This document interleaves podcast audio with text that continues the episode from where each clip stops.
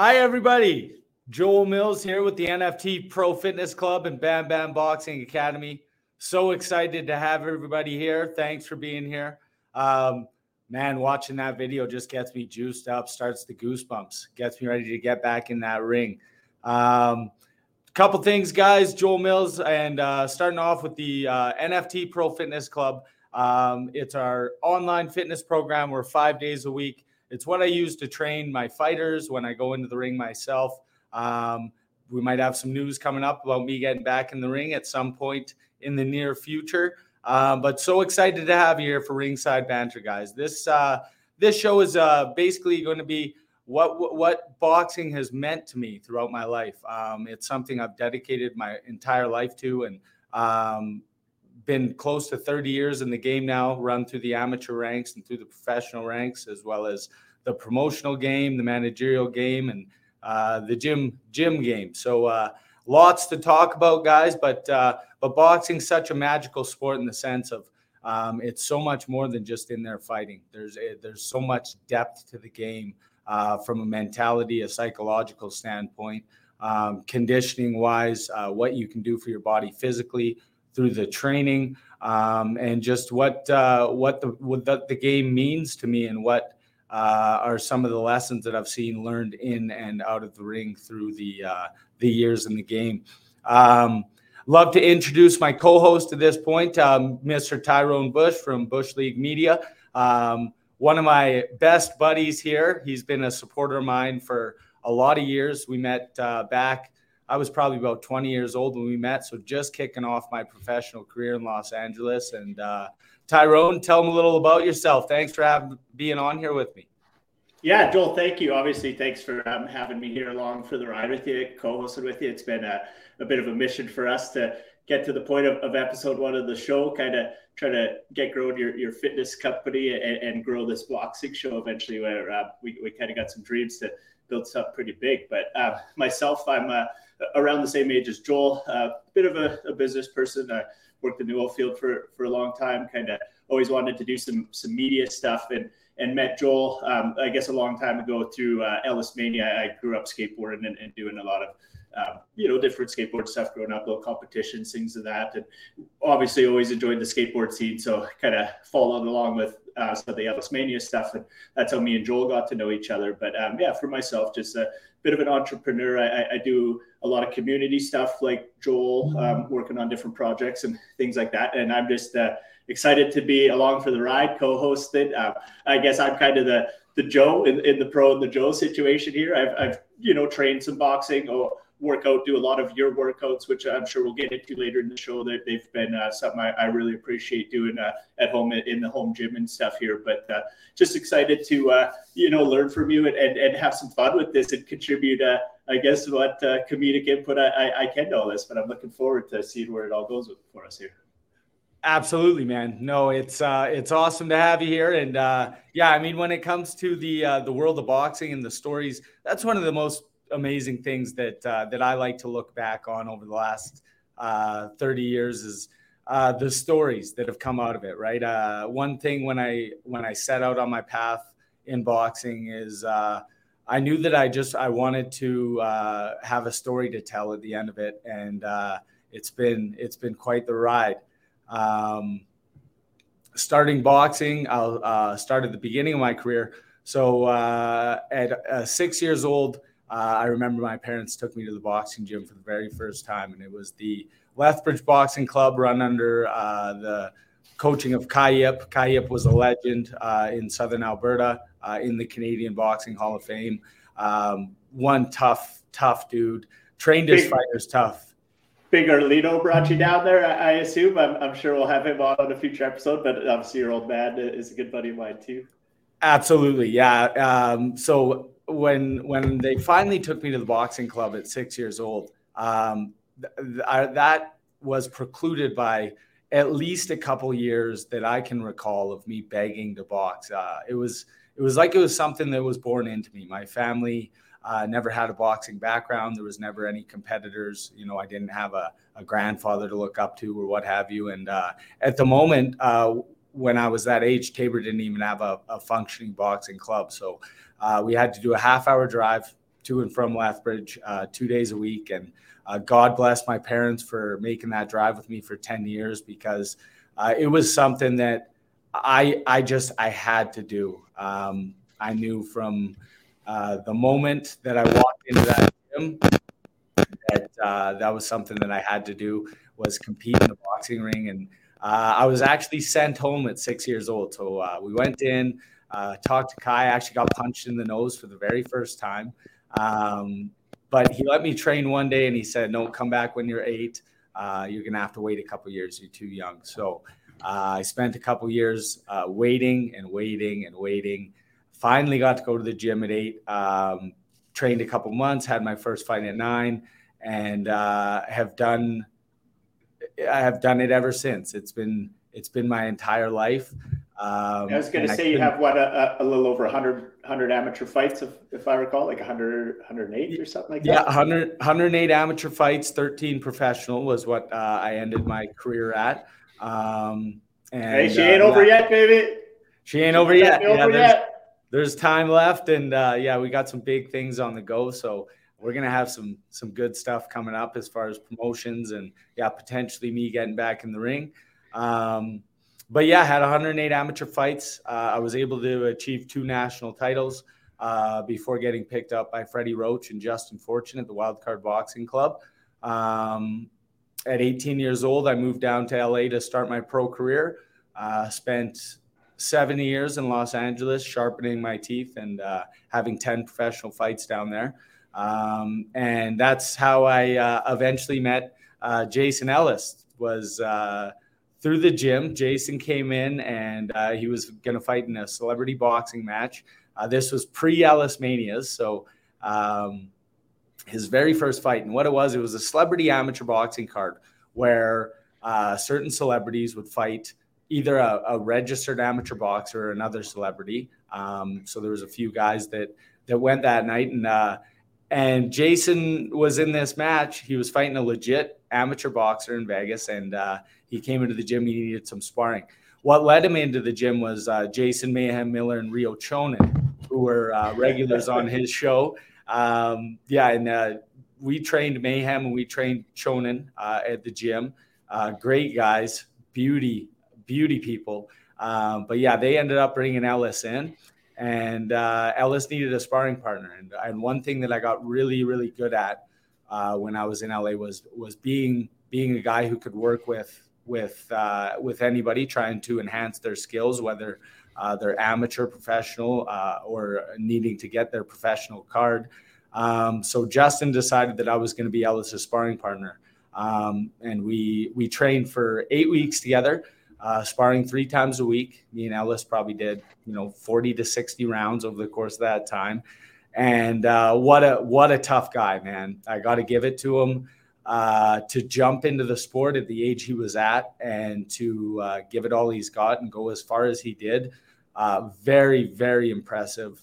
Um, and uh, he has one thing about Ellis is he has really heavy hands. That's one thing we notice.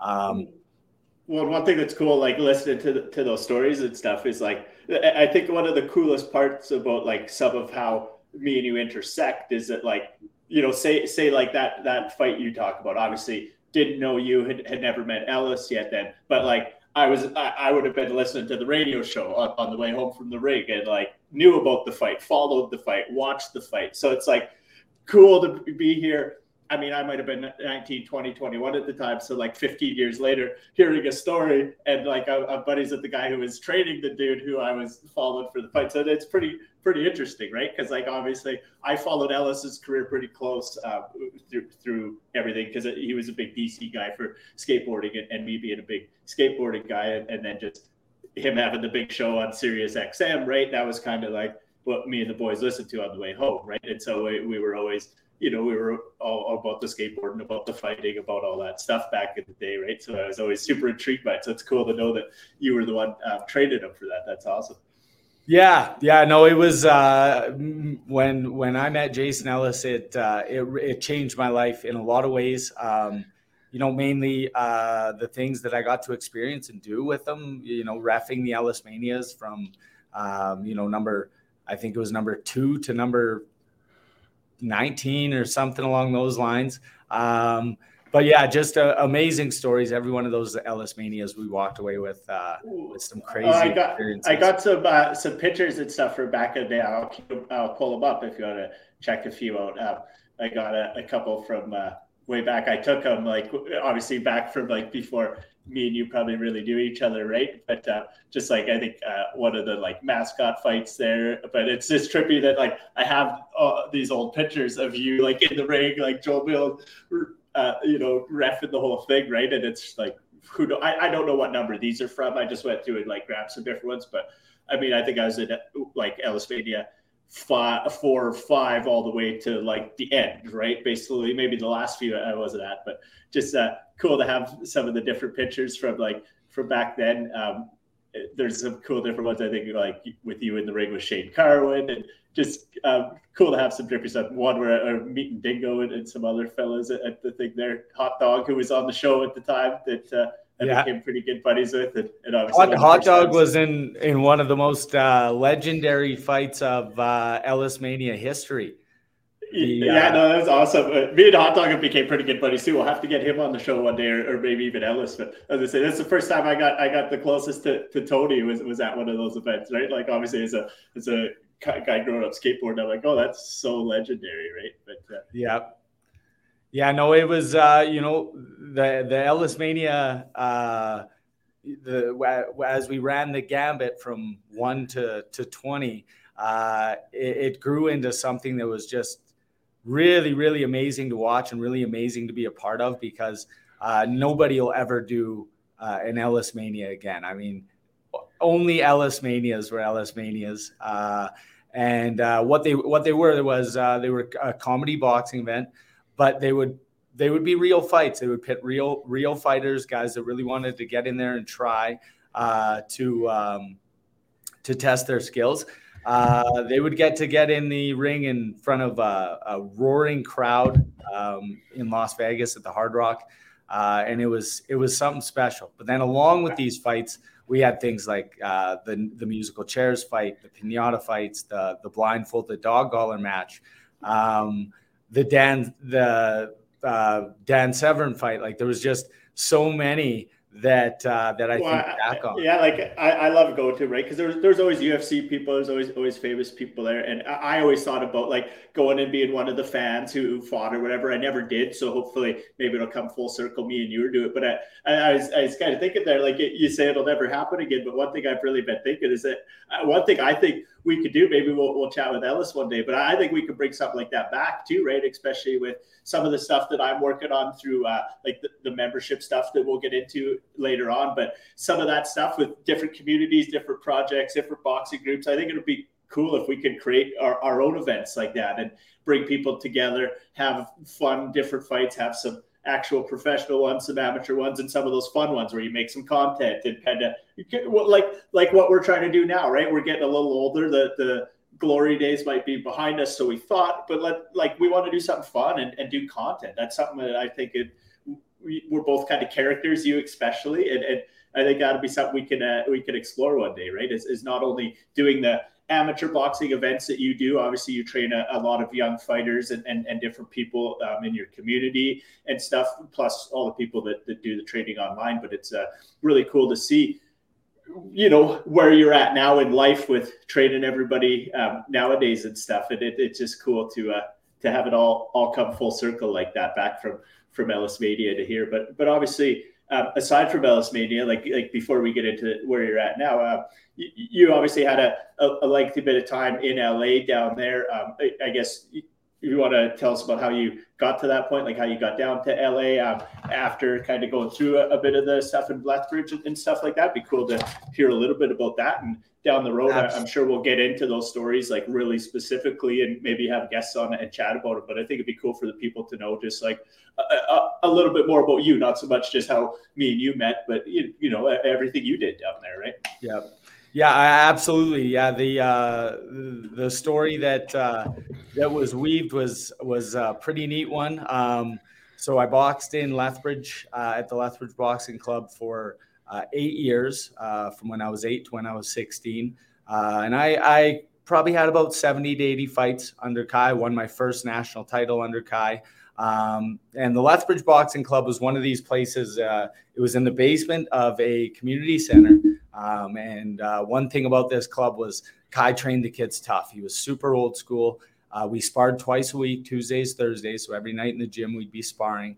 Um, and it wasn't sparring easy. Some of my hardest hardest matches were were in that gym. Some of the hardest punches I ever took were in that gym. Um, but that's that's what Kai offered to the boxing world. He offered tough kids. If, if you couldn't hang with the gym, then uh, he he was under the impression that uh, that you wouldn't be able to hang in the ring, and and most times uh, that rings true. There is uh, certain occasions where a guy comes into the gym and, and he's timid in the gym and he and he doesn't doesn't perform real well in the gym. And then he gets under those lights and something something comes out of him. And that's again one of the one of the magical things of boxing is every time you step into that ring you discover something about yourself that you didn't know before and you walk out of there uh, a more refi- refined version of yourself whether whether you win whether you lose whether you just go in and train um, it's it's it's a school for life. My my mentor Justin Fortune, uh, he was my professional coach, uh, and that's what he always used to say: boxing is is the best school for life because um, you got to get hit and, and keep going, just like Rocky says. Um, but yeah, I had 80 amateur fights with Kai. Won my first national title. Uh, at that point in uh, my career, uh, it was time for me to to move move on to a little more competition to refine my skills. So I moved up to Edmonton. Uh, but the year before I moved up to Edmonton, when I was still with Kai, uh, I was invited to a tournament in Kansas City. It was the Kansas City National Championships at that time. Uh, the next year, it turned into the Kansas City World Championships. Uh, but it's the biggest amateur boxing tournament uh, in the world, open to all fighters globally. Um, and a lot of countries would send the team to represent. Um, so I think the first time I fought in the uh, Kansas City uh, National Championships.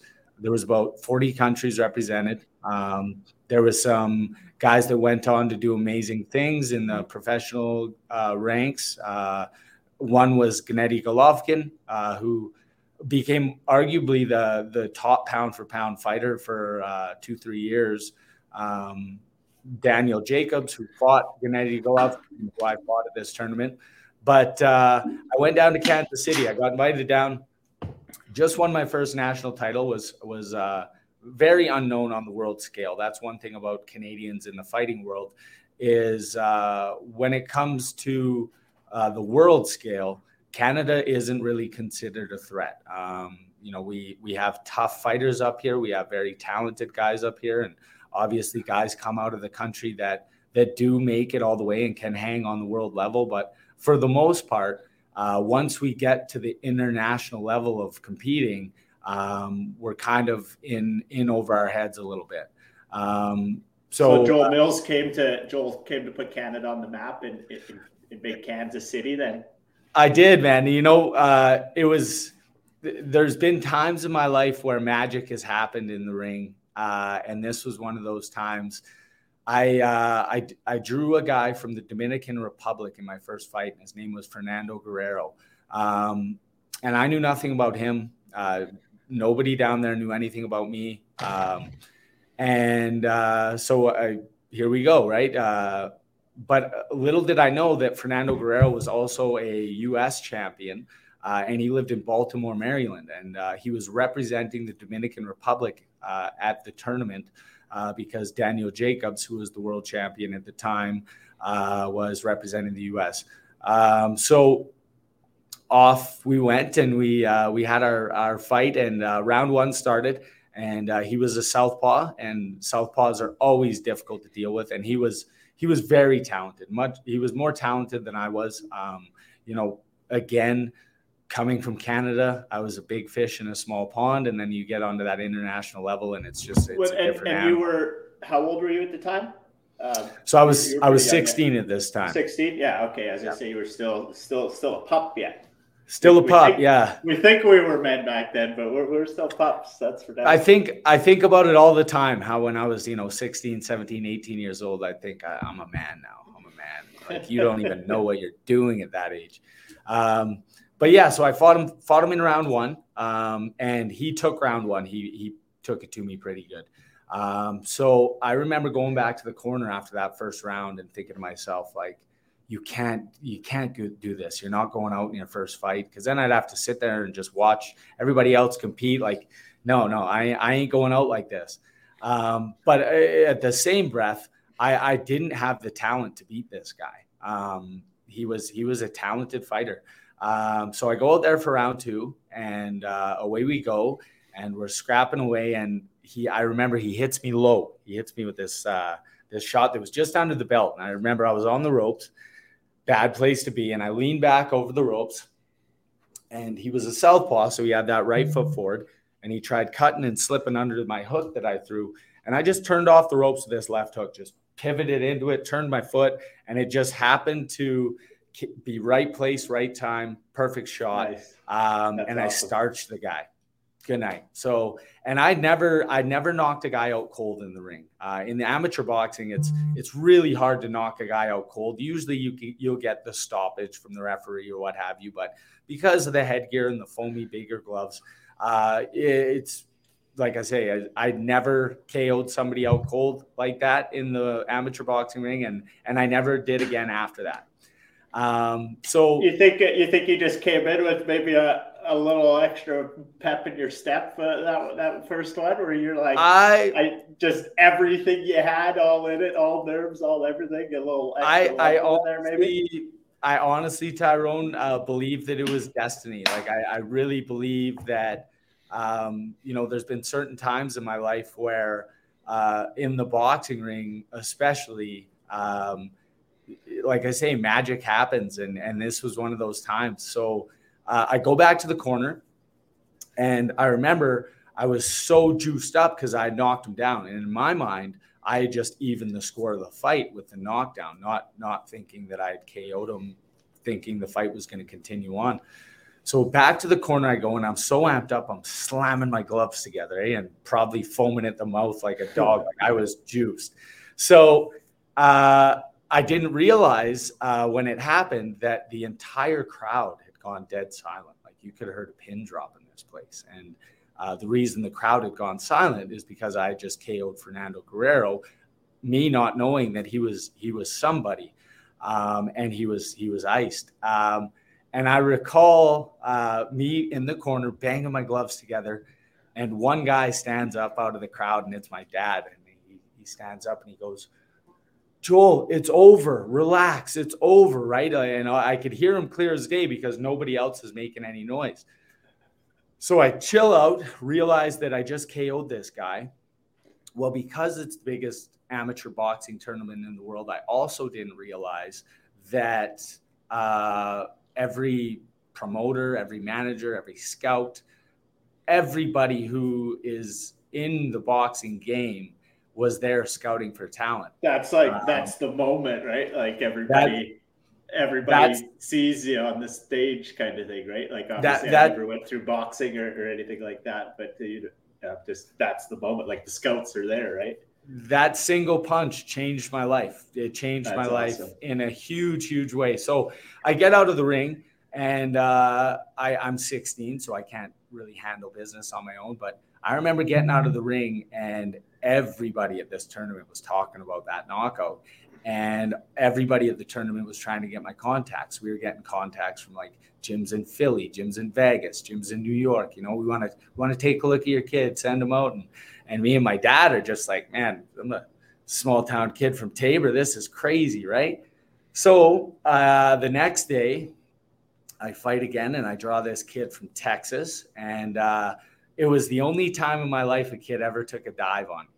Uh, so because I KO'd Fernando Guerrero, uh, it started getting around this tournament like, who's this? Who's this kid from Canada? A lot of people actually thought I was Russian. So I, like I'd be walking around the crowd and I'd hear people say like, "Did you see that Russian who KO'd Fernando Guerrero?" Because again, I can see how you could be like taken as a little Russian, maybe just a jacked up little dude looking all yeah, yeah, and, and facing it. Canadian boxers, they just don't have the reputation like a Russian boxer. If you fight a Russian boxer on an international level, you know you're in deep. Uh, the Russians are some of the best fighters. Um, but yeah, I remember, I remember just yeah, hearing whispers and stuff. So then, uh, next day, I draw this kid from Texas, and uh, we're fighting away. And I remember, uh, you could tell right away he was he was scared um, and 100% because I would did what I did to Fernando. I remember my corner man after I came back to the ring uh, after round one uh, in that fight. And I remember my corner man playing his day, not really giving me any guidance from a technical standpoint, but I remember him looking me in the eye and saying, You have his balls. Don't give him back. um, so out I went Put for round the fear two. of God into him instantly. It, right? Exactly. And and sure enough, it was there because – I threw a hook and I missed this kid by a couple inches, and he just he laid down right, and he didn't get back up. So now all of a sudden, it's two knockouts, right? Uh, I knocked out Fernando Guerrero. I knocked out this kid. Well, now everybody at the tournament's like, who is this guy, right? Like we yeah, we yeah. got to figure this out. Um, and it, again, it was just it was a magical weekend, and that's why I really honestly feel that it was destiny uh, because it was a weekend that I could never recreate. Um, so then the next day, uh, semifinal match, I draw this kid named Fitzpatrick uh, from Ireland, um, and uh, we have a we have a really good match. He's a tough, tough guy. Uh, and I remember I ended up knocking him out with a triple right uppercut, and uh, so so the plot thickens again. Um, just no, never ended KO after KO. Eh? This like, yeah, like the time of your life almost. Eh? Uh, it was it was amazing. So so yeah, I, uh, I fight this guy, and you know in boxing, I'm a right-handed fighter. My right hand is back, and so if you crush a guy with a right hand and and you kind of shake him up a bit, lots of times there will be time to reload another one. But a triple yeah. right hand is kind of unheard of, right? Um, and I end up KOing this guy with a triple right uppercut. And again, it's funny because when you remember these things, you remember what was going through your mind and, and the mental processes of it. But in the boxing ring, things are moving so fast that you don't really, it's almost like those thoughts are just whispers, right? Like they just, they instinctually whisper to you and you listen to those whispers. So you're not really knowing what you're doing, but your body is speaking, right? Um, so I remember I got this kid on the ropes and I seen I had a spot to land this uppercut. So bang, I load one up and I catch him with it, right? And I think, okay, I'm going to reset. So when you're resetting the right hand, most times you're just trying to like place that weight on your back foot. But I was throwing uppercuts at the time. So I kind of almost leaped back, boom, reloaded another one into another uppercut. So I, uh, I circled it, bang, I caught him again. And now I could tell he was real dummied. And I remember thinking to myself, like, I'm doing one more. And yep, sure enough, boom, third uppercut. He's on the ropes, kind of like laying on the ropes. Ref waves the fight. Well, now all of a sudden, I'm three knockouts deep in the tourney. Uh, I just KO'd a guy with a triple right uppercut, and uh, on to the final I go. And in the final, I end up drawing this kid from Brooklyn, New York, who was the uh, the champion at the time, uh, and his name was Danny Jacobs. And uh, Danny Jacobs was like one of the most highly respected uh, amateur prospects in the country, in the world. I mean, this kid was he was something special.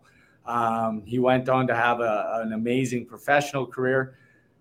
But I remember, so I drew him in the final, and he was one of those kids that everybody was watching again. So now all of a sudden, on the day of the finals, we were the ring to watch. Like Joe Mills versus Danny Jacobs was the, the fight everybody was looking for. and I assume there was like probably obviously final days, so different weight classes, like quite a few different finals going on. Um, I I presume like you, yep. you weren't the only obviously only final in your weight class. Just so yeah, exactly. Yep. There was like a whole tournament of like every weight class probably around the planet in there. Probably every weight class, finals. every age category. Yep. So at the at the tournament, there was four different rings that would go all at the same time, and each one of these rings had a different bell. Uh, and later in the tournament, it would expand to six rings. So at any moment, there were six rings going, and and even during the finals, because you know we had youth open, uh, youth novice, uh, intermediate open, intermediate novice, female fighters, um, senior fighters, under 19, right? So there was still yeah fights going everywhere, but on that card uh, we were we were the one people wanted to see. And uh, nice. I remember fighting Danny Jacobs that day, and uh, he beat me. He beat me. He beat me good. He put a whooping on me, but he was so much more talented than I was, and and uh, he was just trying to stay away from my power. So I was trying to trade with him. Uh, he wouldn't trade with me, and and I just didn't have the skill to outbox him at that point in my career. Um, so he beats me. I end up getting a silver medal at the match, and uh, back to Canada we go. And uh, it's the homecoming weekend in my hometown. Corn, Cornfest is the name of it. And uh, Cornfest, baby. Yeah, Cornfest. Come for the corn, stay for the fun. Cornfest. so, uh, so uh, home I am, and I'm I'm partying, having a good time. And uh, Mike Cons was his name. He was a, a former Taber guy who had moved to Los Angeles and had made his way into the boxing game. And, and one of his nephews was a friend of mine. And his nephew was at a barbecue with Mike, who was in town, and telling him about me. And uh, Mike said, I want to look at some video of this kid. So uh, we took Mike to my house. Uh, we showed him some video. And Mike had been involved with Freddie Roach at the Wildcard Boxing Gym uh, and Manny Pacquiao. Um, so you know, I, I, I thought nothing was going to come of this. Uh, I was under the assumption that uh, that it was a magic weekend, but I would continue on my path towards the Olympics. And uh, I get a call from Mike, and he says that uh, Freddie and Justin want to take a look at me. He wants to invite me down to a Pacquiao training camp for a week down in LA. Um, and my head just about explodes uh, because the Cinderella story is now is now coming true, eh? And well, um, and, and, and, I guess a question I would have, maybe some others would have, like right now, here we are in in 2023. Obviously, everybody on the planet knows Manny Pacquiao, right? Um, huge, huge deal. One of, one of the best boxers in the planet. For myself, who maybe didn't follow boxing as closely 20 years ago, like he's he's was he that he was that big of a deal back then? Like obviously Tyson and those guys are still in the game, but is Manny pretty huge? Like is you that know, like still a thing where you're like just as wild as it would be today? No, no. I mean, he was huge, uh, and you know the the bigger the bigger part of that equation uh, wasn't Manny Pacquiao at the time. It was it was Freddie and Justin. Um, Freddie and Justin at the time, uh, they were the most sought after team of trainers on the planet. Uh, they had done a stretch of like six years or something, something crazy where they didn't have a loss with a fighter together. Uh, they trained crazy. seven, eight world champions at the time, um, which is which is why I, I found it so amazing and so crazy. And again, I think destiny was at play when uh, when they accepted me and they they said that they would take me on under under a professional contract because there were guys that were way ahead of me. There were guys that were way above my level that uh, that they were turning away at the time because they were too busy. But uh, but no, they were willing I, to take. I got a, couple pictures. I, I, think I got a couple pictures from back then. I'll, I'll pop them up and we'll see uh, see if they, they bring up any uh, any memories for you. But there's a couple. Oh yeah. couple old so that where, where, where's that one at? That's that's the ab work at uh, at the wild card. So that's uh, Pacquiao and Pacquiao's training group there. Um, and one thing that uh, my coach Justin Fortune is is known for uh, is his ability to work the abs. Uh, and he used to have some of the nastiest ab work around. I mean, we used to just moan and groan as we were doing it and just hurt. Um, but yeah, that was at the Wild Card Boxing Club. Um, there, me and Manny are uh, shadow boxing in the ring at the Wild Card. Um, and uh, and yeah, we beat. We is, is that around the, that around the same era? Like this is from this is all from around then back. In, this back is this this is that same trip. So this is nice, that nice. This, this, picture is from that same trip that me and my dad took our very first week down there. Um, oh man, I can't wait to get your old man on the show. It's going to be some some hilarious uh, some hilarious oh, stories once we get him in there for sure. Yeah, Earl has been uh, he's been my my my guy from day one, and um, he's been my motivation in the sport. And yeah, we've had some awesome, crazy experiences through it all. Um, there's me and Justin Fortune, who, yeah, was through the professional ranks. Um, Justin Fortune is my mentor through and through. He showed me the ropes, taught me, taught me everything I needed to know to survive the crazy world of professional boxing in LA. I know you've told me a, a, lot of stories over the years of you know all your times back then, and I'm always uh, just you know honored to hear about it. It's cool, just the, all the amazing people that you got to interact with and hang out with. That you know, when I was just a, a, little fella running around, riding around my skateboard, hanging out, doing dumb stuff, you were out, out living this uh, pretty legendary life. You're just looking like a pup in that picture. It's it's awesome to, to look back and see some of that. Yeah, it was funny, and and you know, Justin at that time uh, Justin had just got done competing as a, a professional heavyweight. Um, he was a high level professional heavyweight, fought at uh, many international tournaments, fought Lennox Lewis. Um, the guy's a legend, but Justin was probably the biggest, toughest, meanest man I've ever come across in my life. I mean, that guy was hard as a nail at that point. Um, and I was just this snot nosed kid from Canada um, trying to like you know be down there and, and make my way. And uh, me and Justin connected like we became like the odd couple. Um, everything we did, we did together. Uh, and and people would even say like, hey, man, like what's the deal with you and the Canadian kid? Like why? But he he took me under his wing and That's he awesome. me. Yeah, he, he he changed my entire life. Without Justin Fortune, um, there's no way my life would have went the way it it has gone. Um, but yeah, it, it, was it was very very funny the way we connected because we were very opposite people, um, but we we we uh, accommodated each other well. Nice. This looks like it's around the same area. Doing some push-ups. Look like maybe Manny uh, there. The little picture yep, you had up yep. on the wall. So, a picture of it yeah, Manny's walking around there as we're doing planks, and yeah, Justin used to make us do planks. And then he'd come around and he'd kick us in the guts. So I think that's probably what Manny's doing is kicking us in the guts there. Uh, he he was the whipping boy back then, yet. Oh yeah, yeah. No, it was. So yeah, when I met Manny, he was. Oh, there's I, a cool. There's a cool one. Oh yeah, amazing chess player. Manny beat me every time we played. Um, yeah, so that was at the Vagabond Inn, which was just beside the Wildcard Boxing Club, and at, at, that moment, that's that's where Manny would stay when he'd come do his training camps. Was the Vagabond. Um, nice. But yeah, Manny was, I believe he was 122, maybe 128 pound champion when when I met him, and uh, what you know when I met Manny, he he was sitting on top of the world. Uh, he was a world champion. Uh, he had he had fought uh, in some amazing fights uh, on his way up, but but being that small um, you don't get the same amount of attention as you do when you know you're a middleweight or a welterweight or a light heavyweight. Um, so nobody, nobody would have ever assumed Manny would have done what he did in the boxing game at that point. Um, there'll never be another Manny Pacquiao. Uh, uh you could you could make the argument, uh, and and it's a very good argument that Manny Pacquiao could be the best fighter that ever lived.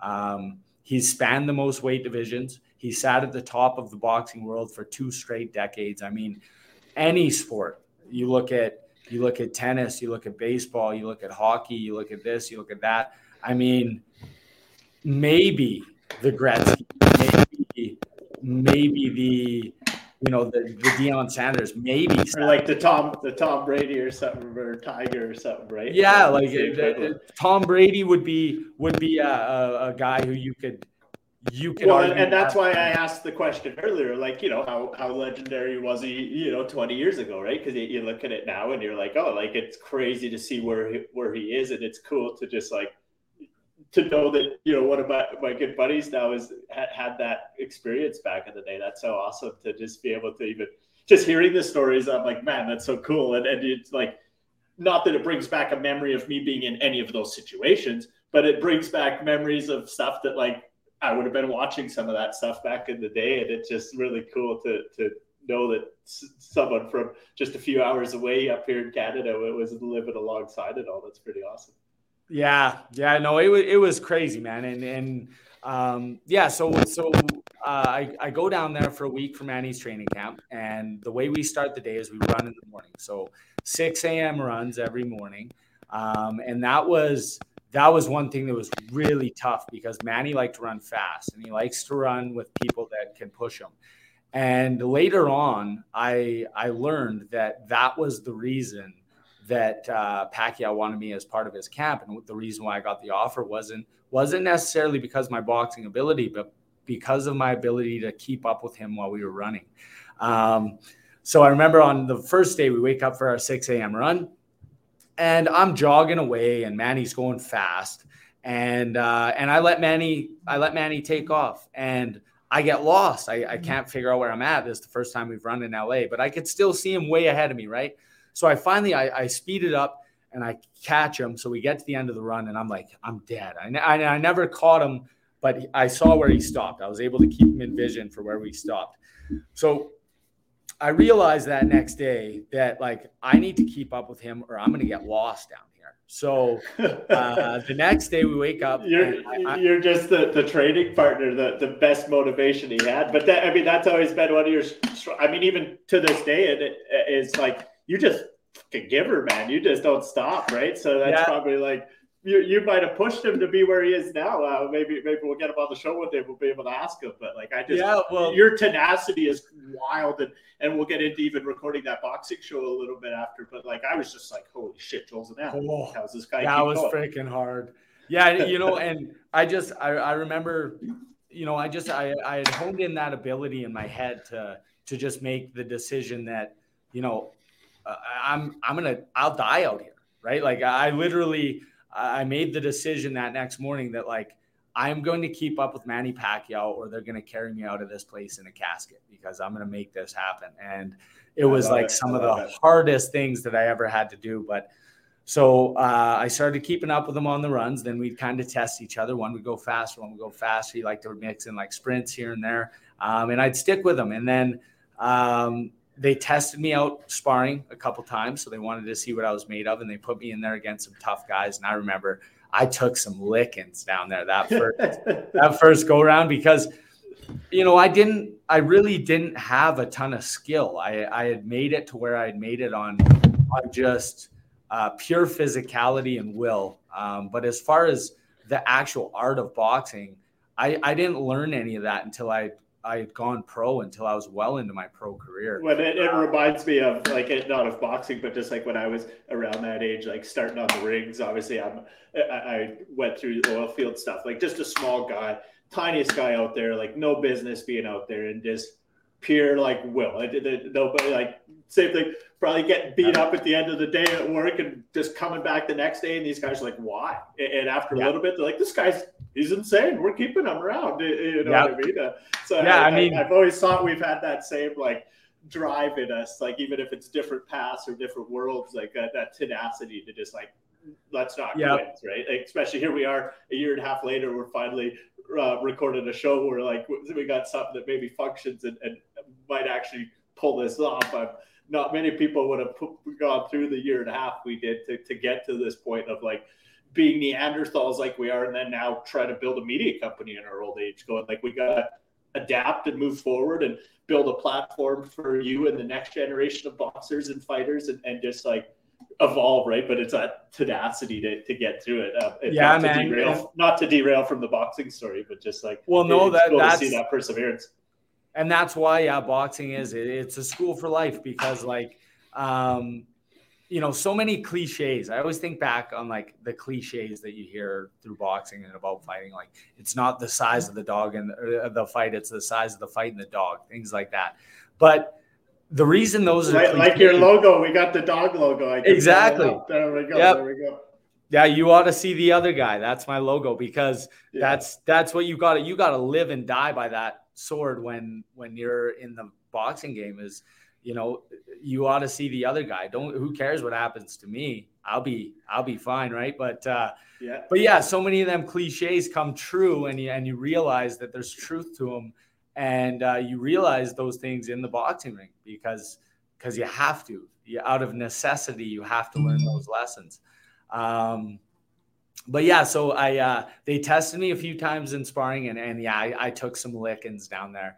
Um, funny story, and I, have talked about this on Storytime before, but um, I was the guy to bleed on two consecutive canvases at the Wildcard Boxing Club. Um, the first guy to bleed on it. So uh, that very first trip where we had them pitchers, uh, one of the first things we did, we went to the wild card and uh, they were rebuilding the ring at the time. So uh, they were recanvassing it, um, fixing it up, nice brand new canvas. And I went into the gym the next day and I got in one of these sparring sessions and I got busted up and I bled all over that canvas. And um, and after getting out of the ring, people were like, "Oh, Mills is the first bleed on the canvas. You christen the canvas, right?" And it's uh, it's one of those things that are like it's a boxing kind of. I don't know if you'd call it an honor, but uh, but you christen the canvas is what they like, call like it. a rite of passage. Like you you you own it uh, almost, right? Your blood's exactly. the first yep. to spill, so, right? So my my blood was the first to spill on that thing, and and yeah, this goes to show you how much I bled on that ring. Um, they probably change that canvas, you know, once every three years. You know, after about three years, there's just been too much blood, too much muck, too much. And the next time they changed the canvas, I was the first to bleed on it again. That's hilarious. It's, yeah. it's either a, it's either a testament of like uh, just some luck and timing, or just you're always bleeding, or you're always in there fighting a little bit of everything. Yeah. Uh, well, and that's one thing. One thing I decided when I when I moved down to LA and when I went down for this trip is, you know, at the very least, I'm gonna make them remember who I am. Right. Um, I'm gonna make them uh, remember what I was all about and, and show my character um, and uh, and that's that's what ultimately got me the offer with Freddie and Justin. Uh, I remember I got done that week of training, um, and my plan was was to go back and try to compete in the 2004 Athens Games. Um, nice. And uh, I was rated the I was rated 18 uh, for the Athens Games, so I was young, but I, I had a chance to get there. Um, and I remember we go out to Denny's, me, Freddie, and Justin, my dad, Mike Collins we go out to Denny's, um, and yeah, in my mind, I was expecting them to kind of just give me some guidance to where they thought I should go with my career. Should I go for the Olympics? Should I try to go pro? What's what's the deal? Um, and we sat down, and uh, and Freddie and Justin said, "When you're ready to go pro, we'll take you on." And and then again, like my head just exploded. Like, are you kidding me? I just got this opportunity. Like, um, it's huge, I, I right? Felt, like it's like yeah. was there a moment where you was there a moment where you're like like I guess if you go pro, um, you can't you can't follow the Olympics. Does that or or yeah really or how's that work out? So that rule has gone back and forth uh, a few times. At the moment, professional boxers are now allowed to compete, but at that Which moment, you would think should be who could go is the pros, right? But- yeah, yeah. At that moment, though, you had to be an amateur. So that was really Gotcha. the only reason for a high level level amateur guy to stay amateur would be to get to the Olympics, and then after the Olympics, that's when you get scouted out by a team like Freddie and Justin. I mean, the fact that I got Yeah, yeah. uh, a- an offer uh, from those guys, it was like I skipped that step. I skipped the Olympics, and I still got the offer from the big name trainers. Um, so uh, I go back home, and it was it was just amazing because I had now won a national title, so I was Canadian champion. I had I had done that uh, crazy, ridiculous weekend in Kansas City, which got me a ton of uh, notoriety in the boxing world. Uh, and now I just got offered a contract uh, with Pacquiao and Justin and Freddie Roach. Um, so I come back to Little Canada, and uh, and everywhere I went, whether it was East Coast, West Coast, uh, middle of Canada, you know, people would come up to me like, "Hey, you're that guy who got offered the contract by Pacquiao, right?" And and for the next two years, from 16 till when I was 18, I won most of those fights on reputation alone. Um, same thing that happened in Kansas City. I, I mean, I would go into the ring and people would be already Scared. themselves because they were in the ring with me, right? So, um, yeah, I had a, a an amazing last. I know that's years. I know that's how I'm gonna feel is if we if we get going through the show and uh, like we were talking the one day uh, get some friendly competitions going where either I might have to get in the ring and box here we'll send you to half pipe on the skateboard. I'm gonna be like, oh my fuck, I'm done. Excuse me Oh language. man, yeah, I know what you and I'll feel the same way going down that half pipe ramp. But hey, we're the kind of guys that'll show up. We'll do it. Yeah, Um, no, that's awesome. But No, that, that's uh, cool, and I, I'm really excited too to oh, you know as we go through the show, um, you know, bring, bring it up some of those times and really breaking down some of those, like getting into canvas, uh, Kansas, and, and you know, talking about that all one day, and, and getting into some of the Playboy Mansion stuff. I'm sure with your with your old man, we'll do that, and it'd be cool to really, uh, you know, just break down down your boxing career and, and, and go through it. And I'm excited to do that with you as, as, as the show goes on. It's, it's gonna be really, really Yeah. fun because there's just, there's so many cool stories, right? Me too. Thanks, man. Yeah, no, I love I love reliving them uh, in my head. You know, I, I really um, boxing to me is one of those things that it's it was so important to me, and I, I love it so much. And and as I get older, I respect it more and more and more because I see uh, what kind of positive impact it could have on people. Um, and yeah, I love I love reliving those stories. And, you know, there's been many times in my life too when I walked away from the sport of boxing where it's been really hard for me to think back on those stories because I miss them so much, right? Just like any any professional athlete. Um, Yeah. We'll, we'll, you- we'll bring the drive. We'll bring the drive back. We'll we'll, get- we'll cherish them all and, and, and get them out there and tell them a little. It'll be it'll be fun.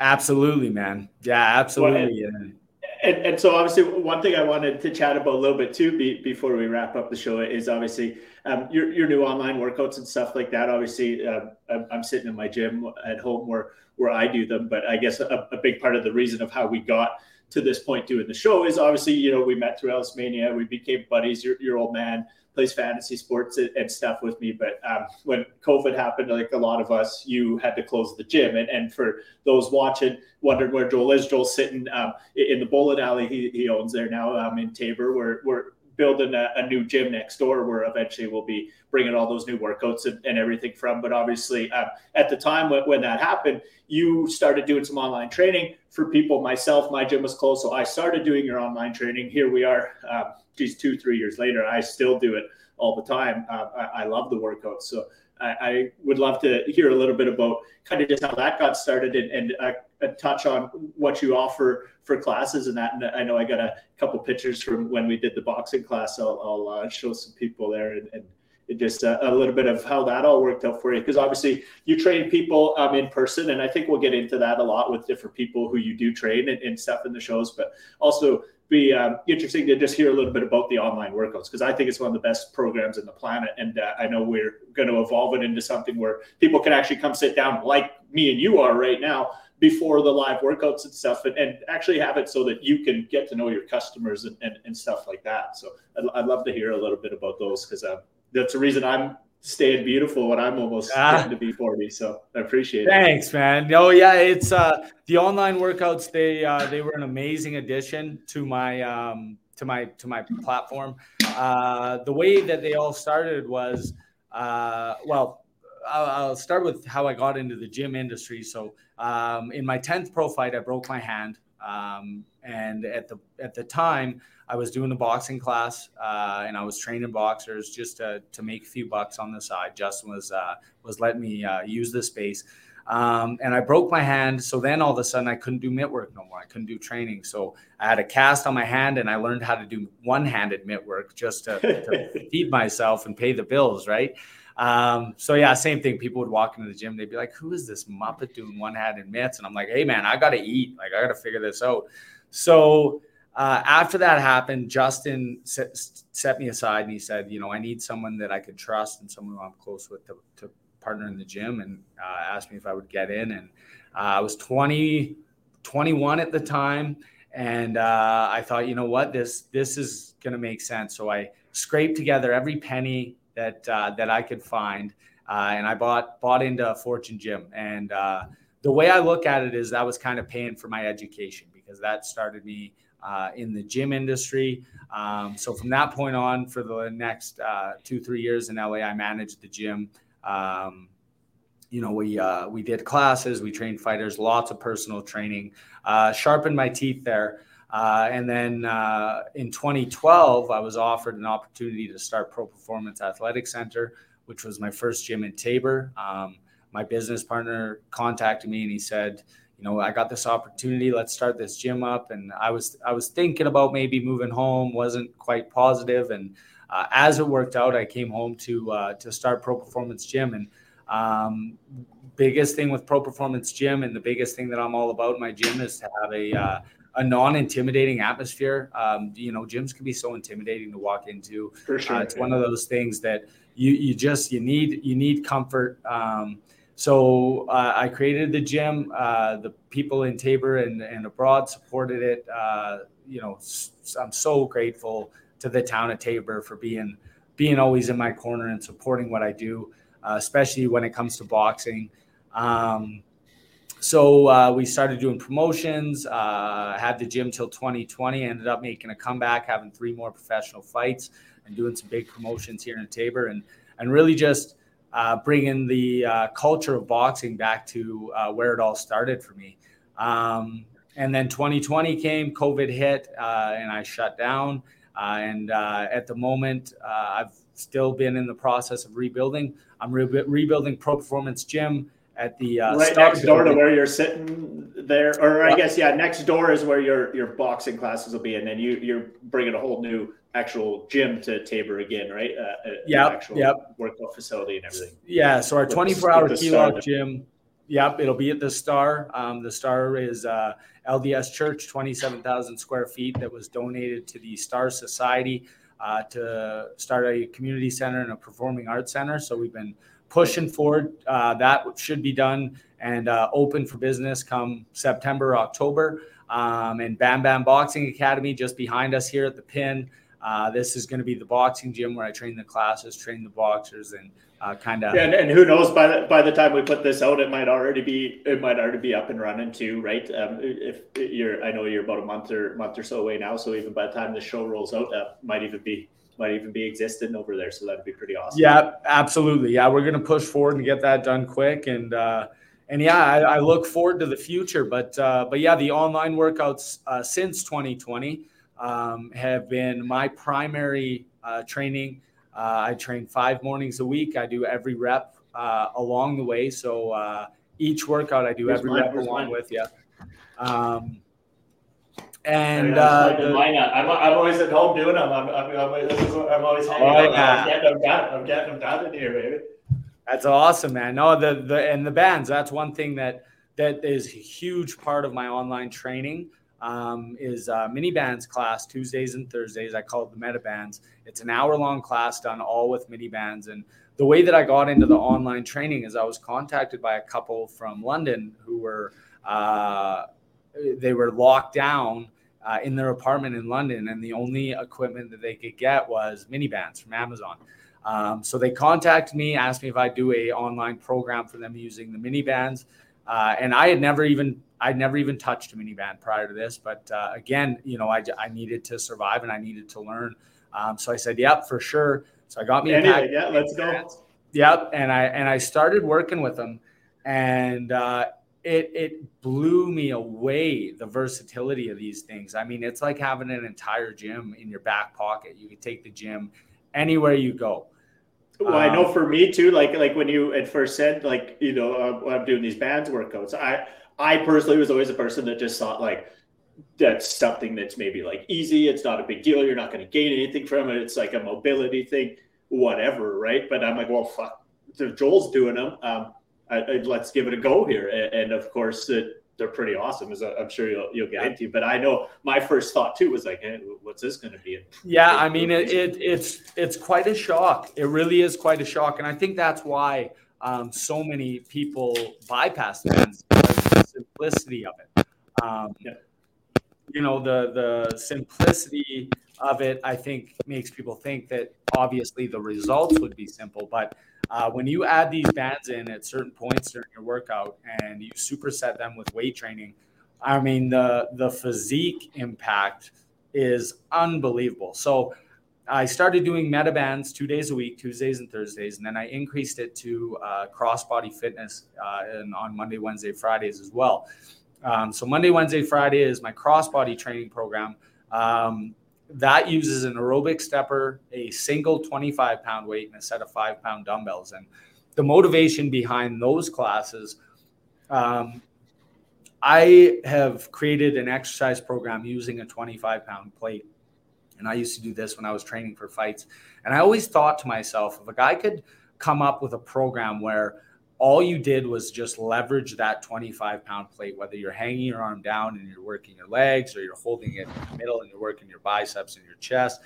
I always felt that if a guy could make it so he can move that 25 pound weight for an hour, um, you the, the, the strength would be ridiculous. And because it's a single weight, it's slightly off balance, so it's harder to hold. So all the time you're working those stabilizer muscles, which are those smaller muscle groups that are keeping your big primary muscle groups engaged and in the right form. Um, so I started uh, doing the uh, Monday through Friday training program, and uh, the results that started coming from this were just uh, unlike anything I'd ever seen. I mean, in all the gyms that I've run in person, I've never got results like I have online, and and I think. Uh, there's a couple reasons for it. Reason number one is uh, we go five straight days per week, and the whole idea is is to let those results compound, let that muscle breakdown compound all the way to Friday.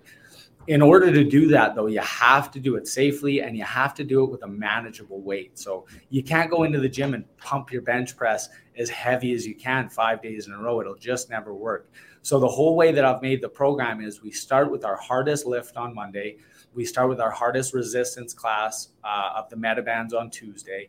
And then Wednesday, we go into cardio. And by the time we hit Wednesday, all you need to do is just simply move through this workout. But because of the muscle breakdown on Monday and Tuesday, the results you see are still going to be as if you were going as hard as you possibly could through that workout. Same thing with Thursday, Friday. It's all about just safely compounding that muscle breakdown until we hit the weekend, Saturday, Sunday, in which case we take our rest days, maybe add a cardio day in, but we let our body heal. And then another thing that's really neat is as you hold that rhythm, you know, the first few weeks you do it, you train five days in a row, like you're like, I can't keep this up. There's no way. But your body will learn how to respond to that and learn how to recover over the weekend. And then those recovery periods are going to happen naturally. They're just going to, you're not going to have to think about them. And that's the way that you can out train your diet the way you can out train your diet is to teach your body the rhythms of recovery, rest, work, recovery, rest, work. And if you could teach your body those rhythms and you could stay active through it, you could out train your diet. Uh, I've, I've trained people that I've gotten them to the point where they could, you know, every once in a while, they can cheat. They can have a pizza. They can have a thing of wings, and it's not going to affect them at all because we got the, the metabolism running so fast.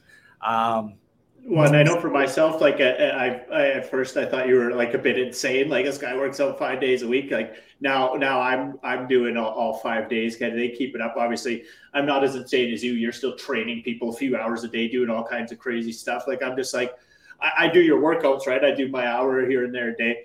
Um, I'm now like kind of watching what I eat, trying to diet really good, trying to like get, get my physique up. But I'm hanging out with you when we're filming like the boxing classes. I'm the guys eating like double flamethrowers. I'm like, how how do you look so much more ripped than me? But it's also because you're working out like five hours a day, right? So like getting through the program you've created, the online one, um, it's awesome. And for those who haven't tried it right now, Joel's on Facebook. You're live five days a week, Monday to Friday. Uh, they're separate courses. We're building out a website right now where um, we're going to offer your customers all of it in one course. They're going to be able to come in and either do the Monday, Wednesday, Friday, or the Tuesday, Thursday. They're going to have the freedom to do any and all of it, try it all, work through all five of them. So I think it's going to be really cool when we can, uh, you know, get that data bank s- sitting in there and have it so that your customers can either come join you live, which I do some mornings, and and over time, like I said, we'll probably get something interactive like this going through our Discord or things like that, where people can come hang out, talk to you,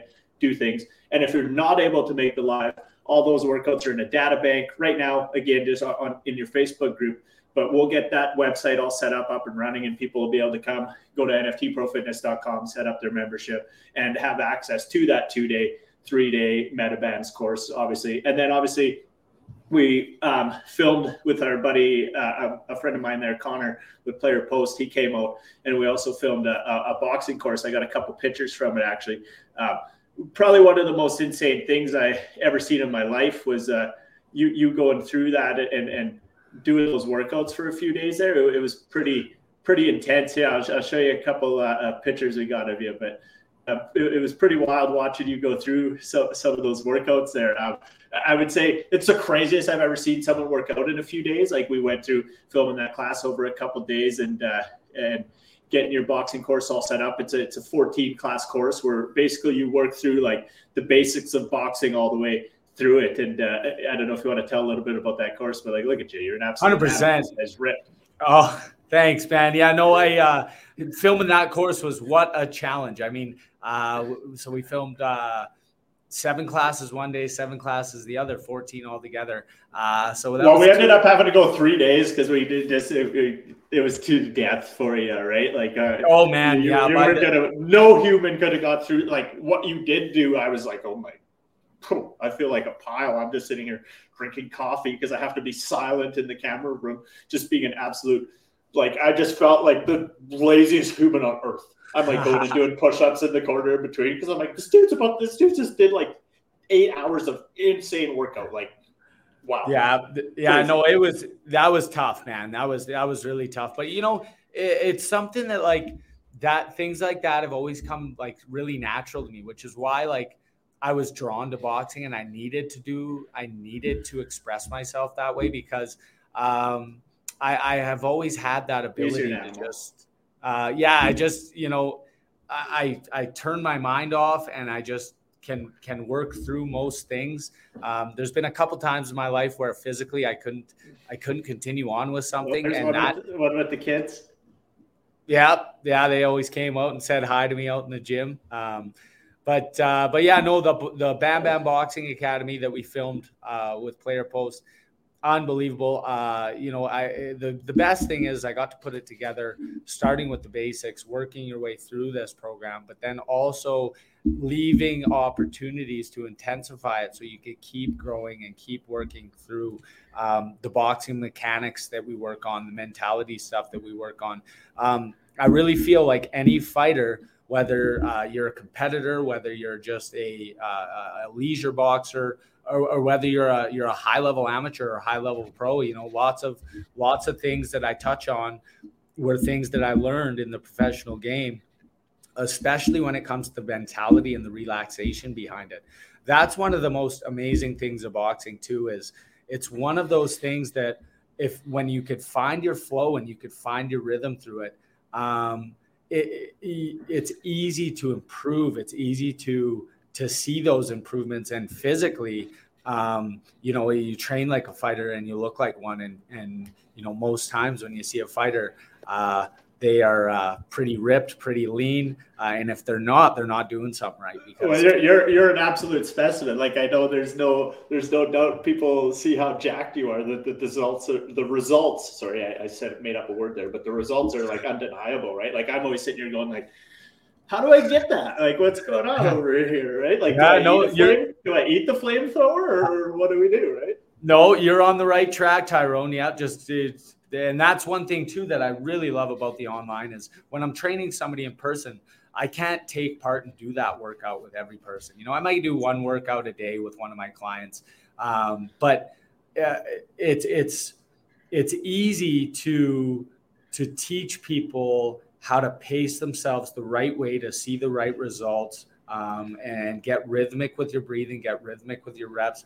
It's easy to do that as an example rather than as a telling somebody to do that. Well, and I think um, once you get the the boxing gym open next door again too, you you might have some people that are there with you um, while you're recording the lives, which would be cool. And then obviously, um, it, it'll just be uh, you know really interesting to to see where it all evolves and and and, and how uh, those classes are taken in. I think we were thinking about maybe even having it on Fridays where people can come uh, join those live classes and actually if they want like come up and, and work out with you. Like because i know myself like just going and doing a workout like it's cool right? Like there are some days where i just do my own like little half hour arm or leg workout.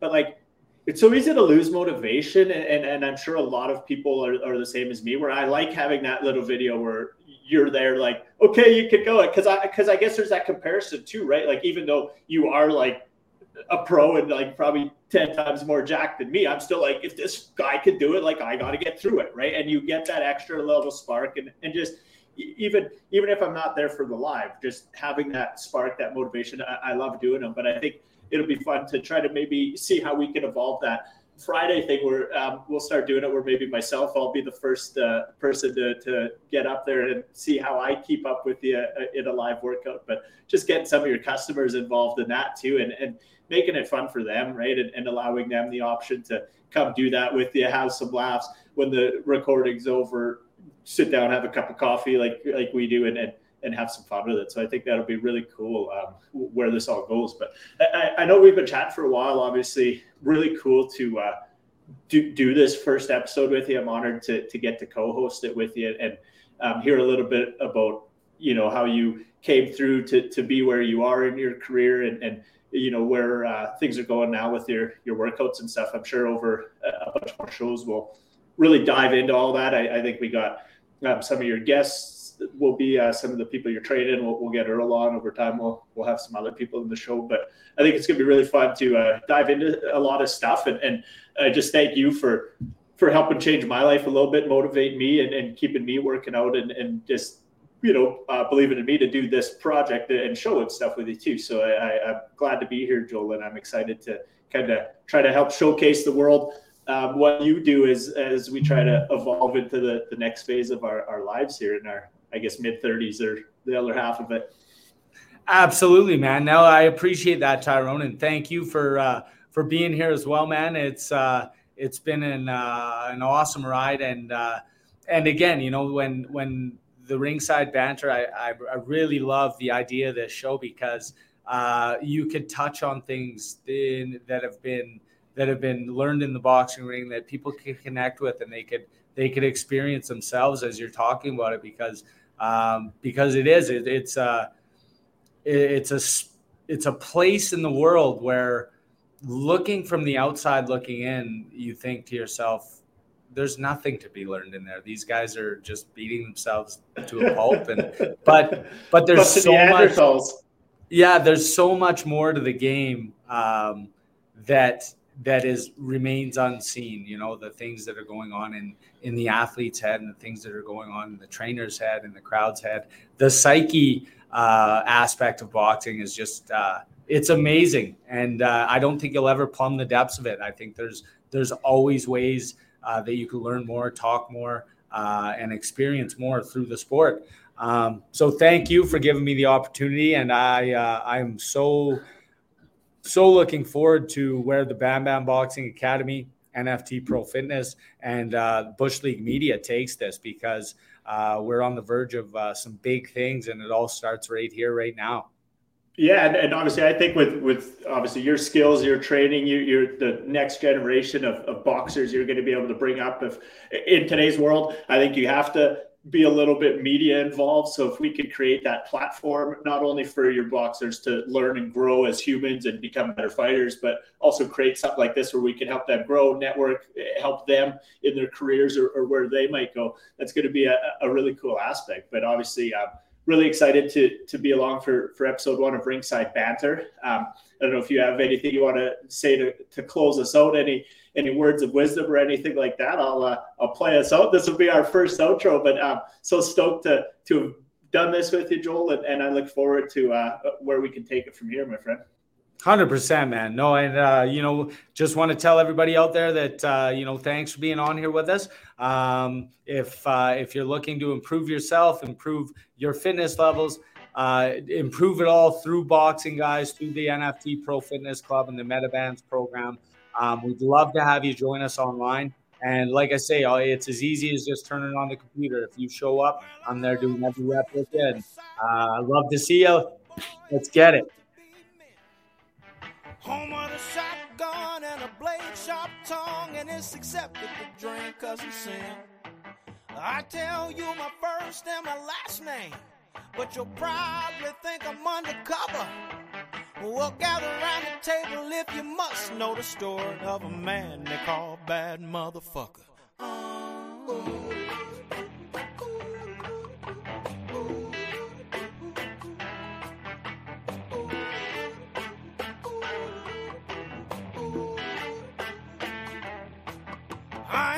Mississippi, but they know my name. I done ran through all of Georgia down to New Orleans. Tore up and drunk and pissy, riding high